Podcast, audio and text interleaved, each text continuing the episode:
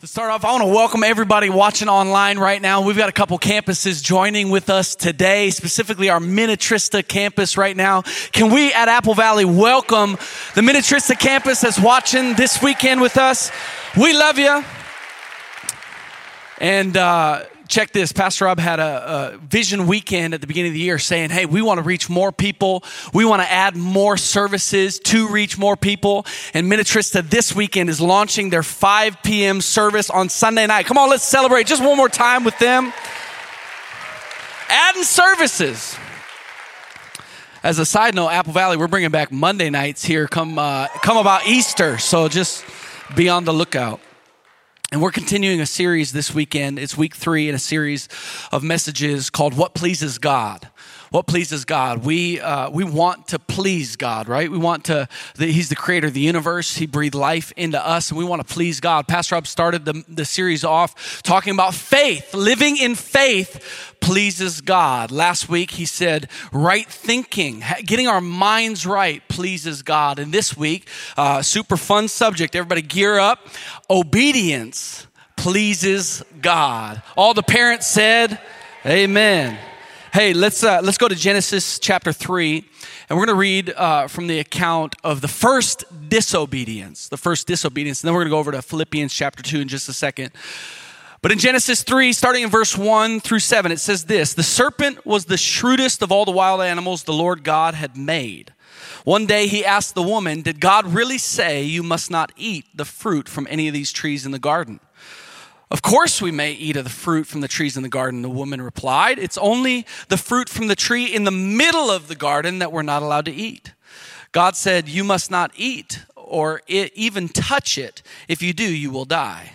You won't die, the serpent replied to the woman. God knows that your eyes will be opened as soon as you eat it, and you will be like God, knowing both good and evil. The woman was convinced. She saw that the tree was beautiful and its fruit looked delicious, and she wanted the wisdom it would give her. So she took some of the fruit and ate it. Ugh. Then she gave some to her husband who was with her, and he ate it too. At that moment, their eyes were opened, and they suddenly felt shame at their nakedness. So they sewed fig leaves together to cover themselves. That was the first disobedience. And now let's let's read the account of the first complete obedience only done by Jesus Christ. Philippians chapter 2 verses 5 through 11 says, "You must have the same attitude that Christ Jesus had." Though he was God, he did not think of equality with God as something to cling to. Instead, he gave up his divine privileges. He took the humble position of a slave and was born as a human being. God, the creator of the universe, putting on human form. When he appeared in human form, he humbled himself in obedience to God, even to the point of dying a criminal's death on a cross. Therefore, God elevated him to the place of highest honor and gave him the name above all other names, and that at the name of Jesus, every knee should bow in heaven and on earth and under earth, and every tongue declare that Jesus Christ is Lord to the glory of God the Father. If you're here and you're thankful that Jesus willingly went to the cross and obeyed the Father so that we could have a way to life, give God a little bit of praise today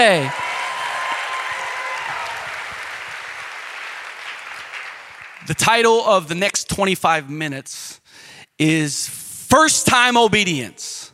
First time obedience. I believe it's what God desires from his followers. First time obedience. Let's pray together as we start.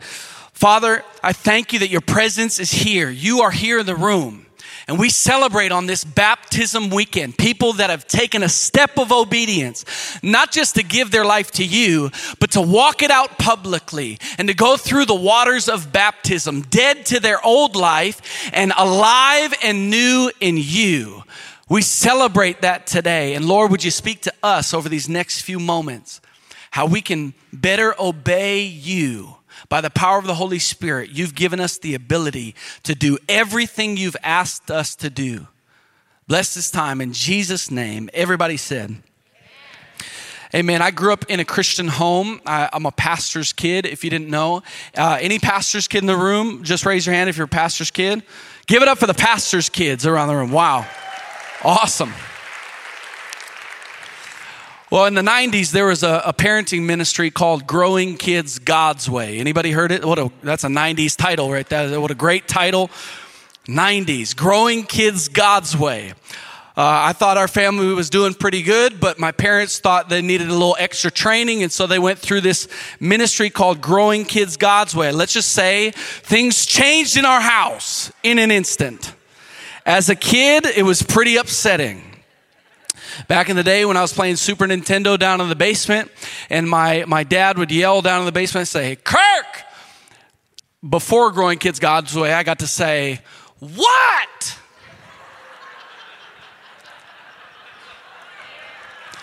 After growing kids God's way, I had to uh, set down the controller, walk up the stairs, look my dad in the eye, and say, Yes, dad. Yes. Yes, dad. Little parenting. Uh, before growing kids God's way, uh, you know, if my mom or dad said, "Hey, Kirk, would you would you clean your room?" before growing kids God's way, it, I used to be able to say, just one second, just one second, just, just let me finish this. And after growing kids God's way, we learned first time obedience. Kirk, would you clean your room? I didn't say in one second. I said, would you clean your room now? Let's do it now. And so things changed in our home for the better or for the worse. I thought it was the worst, but here we are today. Now I'm trying to raise two daughters, and uh, we're implementing these principles because it's great. First time obedience. We have a 18 month old daughter. Her name's Ivy, and uh, man, as a parent trying to trying to teach is difficult. Our older daughter, she I felt like she learned pretty quick. She's not perfect, but she just is, has a, a, a sweet, compassionate spirit.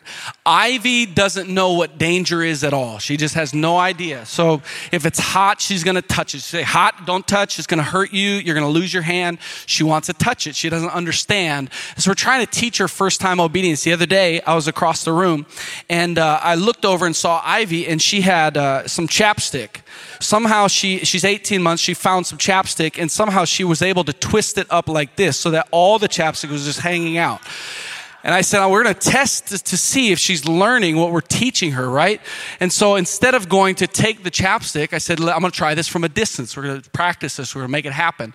And, uh, and I said, Ivy, bring that to me. And this is our young, younger daughter. This is how she responds. And she, she goes,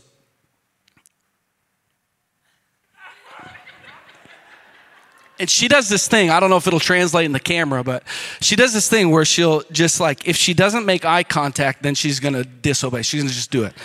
But she'll like look to see if i'm looking. She's 18 months. Who taught her this? This is this is the sin nature in play. And just looking and uh, I'm not going to eat it, but she has eaten a full tube of chapstick.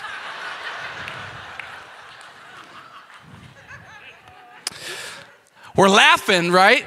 But this is human nature. And I believe God's saying we need to, we need to learn as Christ followers first time obedience. First time obedience. Not avoiding what he's telling us to do, not, not uh, j- just uh, ignoring what he's telling us to do, not uh, delaying what he's telling us to do. When I tell Ivy, hey, come here, she, she'll, she'll wait and wait and wait. And now she's just learning, like she'll wait and then she'll come here. In, in the kingdom of God, and when God's telling you something to do, maybe you've heard it before, but delayed obedience is disobedience. We got to step into first time obedience as Christ followers. But before we talk about obedience, let's talk about what obedience is not. Cool? There's a, there's a, a train of thought that if I just do the right thing, that's obedience. Wrong. You can do the right thing with the wrong heart and you're wrong. It's what Jesus talked about with the Pharisees and the Sadducees. They were trying to follow the law, the rules of God. They were, they were obeying most of, most of those rules. They were doing, were doing what the law said, but their heart was all wrong. Isaiah 29 verse 13 says, and so the Lord says, Jesus later uh, uh, repeated this verse about the Pharisees, said, these people say they are mine, they honor me with their lips, but their hearts are far from me. And their worship of me is nothing but man made rules learned by rote. Think about, uh, you know, being married for eight years now and uh, thinking about, you know, I, I, know I need to tell Kaylee that I love her. That's something that I should do. Um, but how many know that if I do it in this way, it may not be the best way if I'm just like,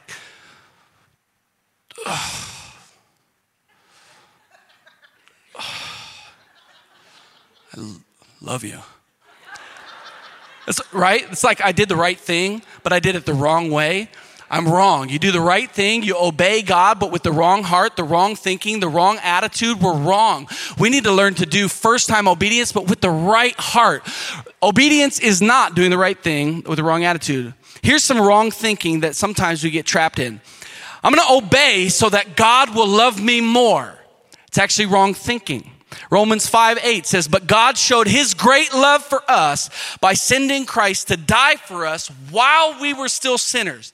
Even in the middle of our sin, Christ died for us. That means he loves us.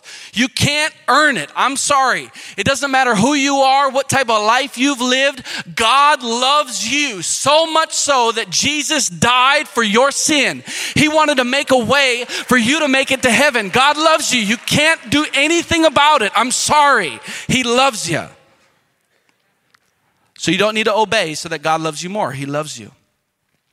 Another wrong thought is obeying because God needs a helping hand. You know what? The thinking is like, I'm awesome and I've got a lot of great gifts and talents, and God could use these gifts and talents. He really needs me to, to jump in. So, you know what? I'm gonna obey because I'm helping him out. He needs me, right? Wrong thinking. In the book of Acts, chapter 17, verses 24 and 25, says, He is God who made the world and everything in it. Since He is Lord of heaven and earth, He doesn't live in man made temples, and human hands can't serve His needs, for He has no needs. He Himself gives life and breath to everything, and He satisfies every need. Another way to, to of wrong thinking is I'm going to obey as performance. I'm going to earn this salvation. I'm going to earn my way into heaven.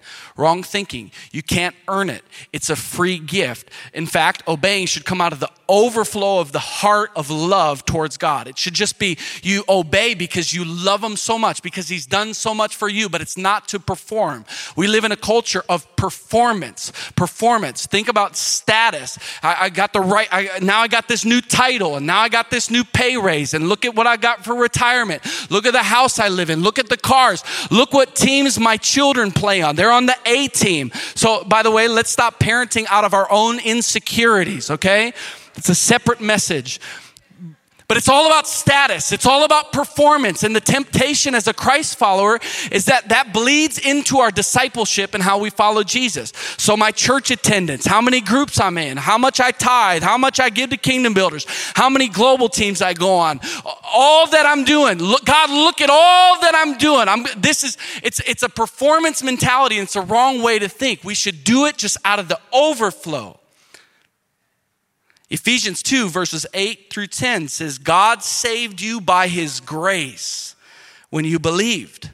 And you can't take credit for this, it is a gift from God. Salvation is not a reward for the good things we have done, so none of us can boast about it. For we are God's masterpiece. He has created us anew in Christ Jesus so we can do the good things He planned for us long ago. Once you've received the gift, you don't have to try to earn it. It's a free gift. So that's what obedience is not.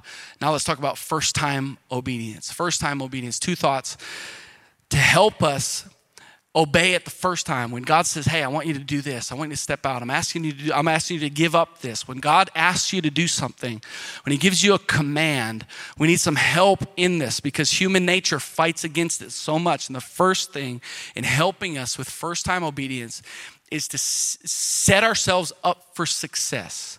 We got to set our minds up for success. It's like uh, sometimes I'll wake up really early before the sun's up, and uh, I, I won't turn a light on uh, because I don't want to wake Kaylee up. And so uh, I haven't set out my clothes before the, the day, and sometimes I'll put on clothes that don't match. Anybody has done that before? It's because you can't see. And you try to turn your phone light on, but it's like I can't tell if it's blue or black. I'm not sure.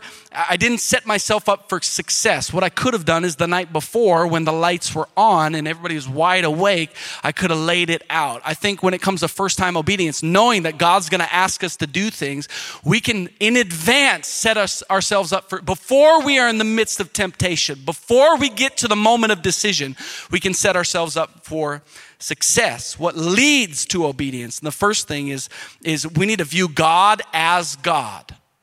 If you're wondering why should I obey, that's that's that's a good enough reason because God is God. Acts 5:29. But Peter and the apostles replied, "We must obey God rather than human authority. That's why they were being interrogated. They had been arrested by the same people that killed Jesus. And they're saying to their face, We're going to obey God more than we are people. I think we need to obey God more than we do anybody else's advice, any, any, any type of thinking that we have. We'll trick ourselves, we'll deceive ourselves. We need to obey what God says more than anything else. Two, is we need to view the Bible and the Word of God as what our lives are governed by.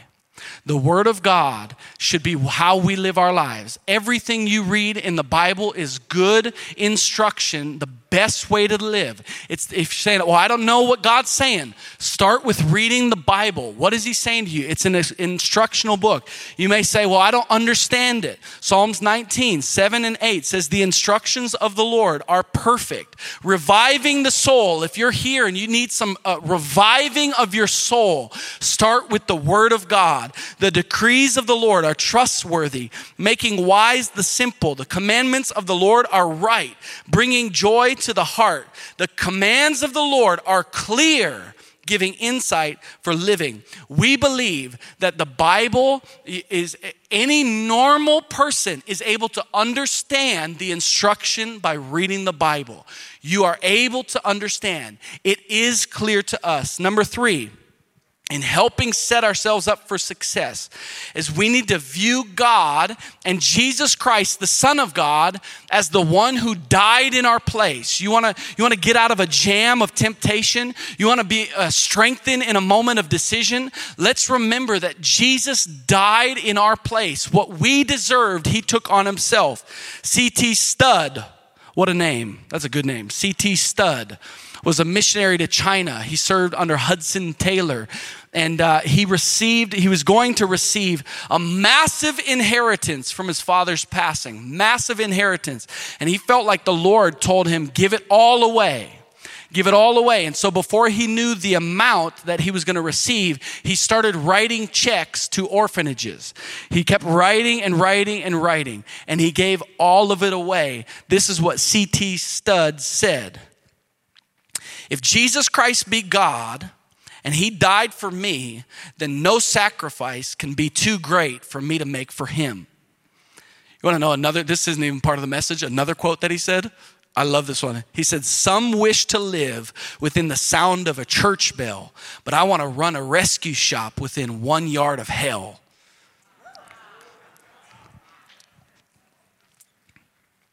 We need to set ourselves up for success, for first time obedience. The second thing that I want to talk about in, in helping us with this is we need to remember who we are. Remember who we are. Philippians 1:27 says above all you must live as citizens of heaven as citizens of heaven, conducting yourself in a matter worthy of the good news about Christ, then whether I come and see you again or only hear about you, I'll know that you're standing together with one spirit and one purpose, fighting together for the faith which is the good news. Every person here, you're made up of three parts. Pastor Rob talked about it a few weeks ago body, soul, and spirit. Your body are your five senses. It's the physical realm, your physical body. That's what you are made of as a human. Your soul is your mind, will, and emotions. The ability to choose right or wrong, the ability to say yes or no. That's your soul, mind, will, and emotions. But there's another part of you as a human, and it's your spirit. This distinguishes us different than any other creature. Any other creature does not have a spirit. You are made in the image of God and you have a spirit. What does it mean? You have connection to God. You are created for relationship with God, to step into relationship and to build that and to grow that. You are body, soul, spirit. You are a child of God. You are made with purpose to advance His kingdom. You need to remember who you are in moments of temptation, in moments of decision, think about who you are. You're a representative of the God of the universe. Remember that the Holy Spirit lives inside of you, God Himself lives inside of you. The power of the Holy Spirit living inside of you. 1 Peter 2 11 and 12 says, Dear friends, I warn you as temporary residents and foreigners to keep away from worldly desires that wage war against our very souls. Be careful to live properly among your unbelieving neighbors. Then, even if they accuse you of doing wrong, they will see your honorable behavior and they will give honor to God when He judges the world. We need to remember that we're just passing through. We're just passing through. This world is not our home. This is not where we're going to stay. That type of thinking helps us in moments when we're saying, are we going to obey or not? This life is a vapor. It's here today and gone tomorrow. Let's make the right decision. And by the power of the Holy Spirit, we can obey. And as we get close to wrapping up here, so we talked about what it's not. We've talked about how do we set ourselves up for success for first time obedience. But you might be here, and again, there's all walks of life in the room. You might be here for the first time in church, hearing a message like this, or maybe you grew up in it and this is all you've ever known. But somebody here might ask the question, well, well I, I get it. There's a lot of information, a lot of scripture, but why? Tell me, tell me why should I give up my my my will saying i can choose my own way. Why should i give it up and give it to god? Why should i let him be the lord of my life? Why should i let him direct my life? Why? What good could come of it and I want to give you some, some results of living in obedience. What good comes out of it? Why should I obey? It's a good question. Why should I obey? The first one, there's five that I'm going to share. The first one, the reason why you should obey, number one, if God is God and He died for you in your place, number one, it's why we're preaching it today, is because it pleases God. Your obedience pleases God. That should be the only reason you know, but or that, that you care about. But number two is obedience. It actually brings glory to God. It glorifies God. It honors God. You're a Christ follower. You want to glorify God with your life. Second Corinthians 9, verse 12 says, So two good things will result from this ministry of giving. They were getting ready to give an offering to another church to help support another church. And he's saying, As you obey what the Lord's telling you to do, there's two good things that are going to come out of it. The needs of the believers in Jerusalem will be met, and they will joyfully express their thanks to God. As a result of the Corinthian church's obedience, other people are going to glorify God. As a result of your obedience, obedience in 2020, other people will glorify God. It's something we should go after. Number three, obedience brings rewards to us. Maybe that's the one you were waiting for. So that's, but that's true. Is obedience brings reward to you and to your life. Matthew 16, 27. Jesus said, For the Son of Man is going to come with his angels in the glory of his Father, and then he will repay each person according to what he has done. Obeying the Lord brings blessing on your life. Number four, obedience brings us closer to God. If you're here and you're saying, I, just feel like God is distant, I feel like I haven't heard his voice in a long time, I feel, I feel like I, I don't know what to do. Start thinking about how you're living your life. Start thinking about how you're thinking about how you're living your life and say, you know what? I'm going to obey. I'm going to start to yield to God's voice in my life. I'm going to start to obey and watch your walk with the Lord grow. I think about the example of Ivy, our 18 month old, is when I, when I say, hey, I need you to obey. I want you to come here. I want you to look at me. It's not because I'm ready to drop the hammer. It's because I want to hug her and celebrate the fact that she just obeyed. If, if this is how we think as earthly parents, think about God, our Heavenly Father, that when we obey, it's like He's saying, Come here.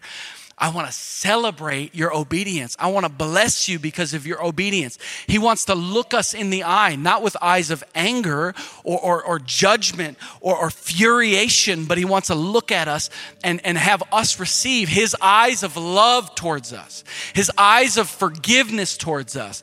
Obedience brings us closer to God. And number five, obedience advances the kingdom of God. This is what it's all about, by the way. This is why when you give your life to Jesus, you don't just like vaporize and go to heaven. Is because there's a real job to do yet. We got to bring as many people with us as possible. The way to do that, to live out your calling, to advance his kingdom, to reach as many people as possible, the way to do it is through obedience actually doing what he's telling you to do, even if it doesn't make sense, even if it's not logical, even if nobody you know has ever done what he's asking you to do, if it lines up with scripture, if it lines up with godly counsel, step into that obedience because the kingdom of God is at stake. Lives are at stake. We understand the victory is in Jesus Christ's hands, but we got to get as many people there as possible. And look at this the Great Commission, Matthew 28. If you've been in church any length of time, this is you've seen it before. But we're going to read all the way to the end of the chapter to verse 20. Jesus came and told his disciples, this is right after right after he died and rose again and he's about to ascend to heaven. And he's saying, you're going to start the church, you're going to go do this. Here's the great commission. He said, I've been given all authority in heaven and on earth.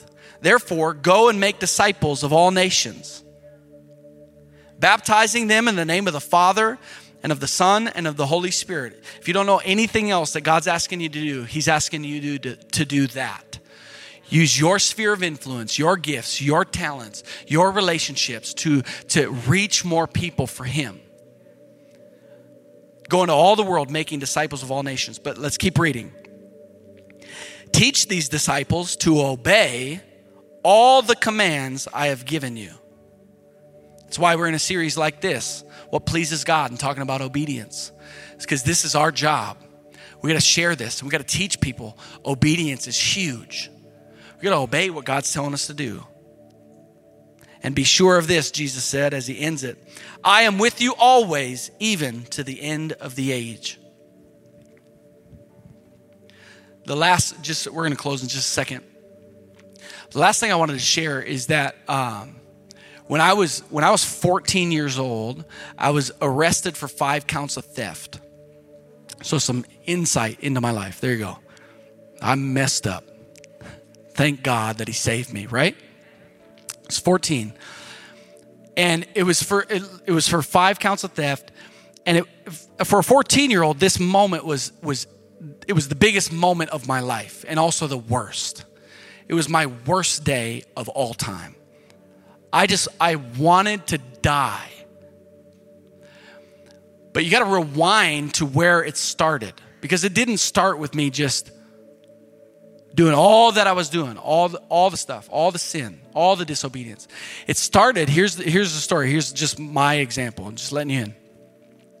I, I was at my high school. I was a freshman in high school, 14 years old, and uh, there was an event going on and there's a place where there's a bunch of jackets like people just took their jackets off and outside of one jacket were three little dollar bills i even as i share the story i remember the feelings that i felt seeing that and i looked around there's nobody in the room and I saw $3. I, I don't know if I had ever thought about stealing. And that moment was like, I could do that and nobody would know. And I took those $3 and I felt so convicted in that moment because uh, I was raised the right way. I felt, I felt the conviction of the Holy Spirit. You want to know what I did? I went and returned two of them. It sounds silly. I went and returned two and I kept one. Remember, I'm 14 people. And I kept one. I kept one. I think I went and bought a candy bar and ate that candy bar. But that one dollar turned into a life where it was after months and months where every day my mind was consumed about how what was the next thing I could take and get away with it. It was like a sin adrenaline that almost destroyed my life. It all starts somewhere. The reason we're talking about this is because we, we you don't need to always focus on the epic things that are going to put you away behind bars for decades. You, you got to worry about the fraction of a second where you look at something that you shouldn't look at. The fraction of a second where you feel a temptation to do something that nobody will know about. Because that fraction of a second and that decision to disobey God has the potential to grow into something much larger. And it will derail you in your life following Jesus. Obedience. Why? Because God has a plan and a purpose for your life. Big things big things to reach people for His glory and for His kingdom. And we, we got to think about the, the smallest areas of our life where things can creep in. It's not just the epic things, but the Holy Spirit will give us the ability, even in the fraction of a second, to do exactly what God has asked us to do. I'd love for us to bow our heads and close our eyes. There's people in the room today where God's speaking to you. You're saying, I want to obey. I want to obey. Jesus, we thank you today for speaking to us. And Lord, I just pray over any person that's saying, I, I feel like I know what you're saying, God. I know what you're telling me to do. Lord, I pray that you'd give them the strength and the power to do it so that they can continue to move forward and to advance your kingdom. I pray these things in Jesus' name. Amen.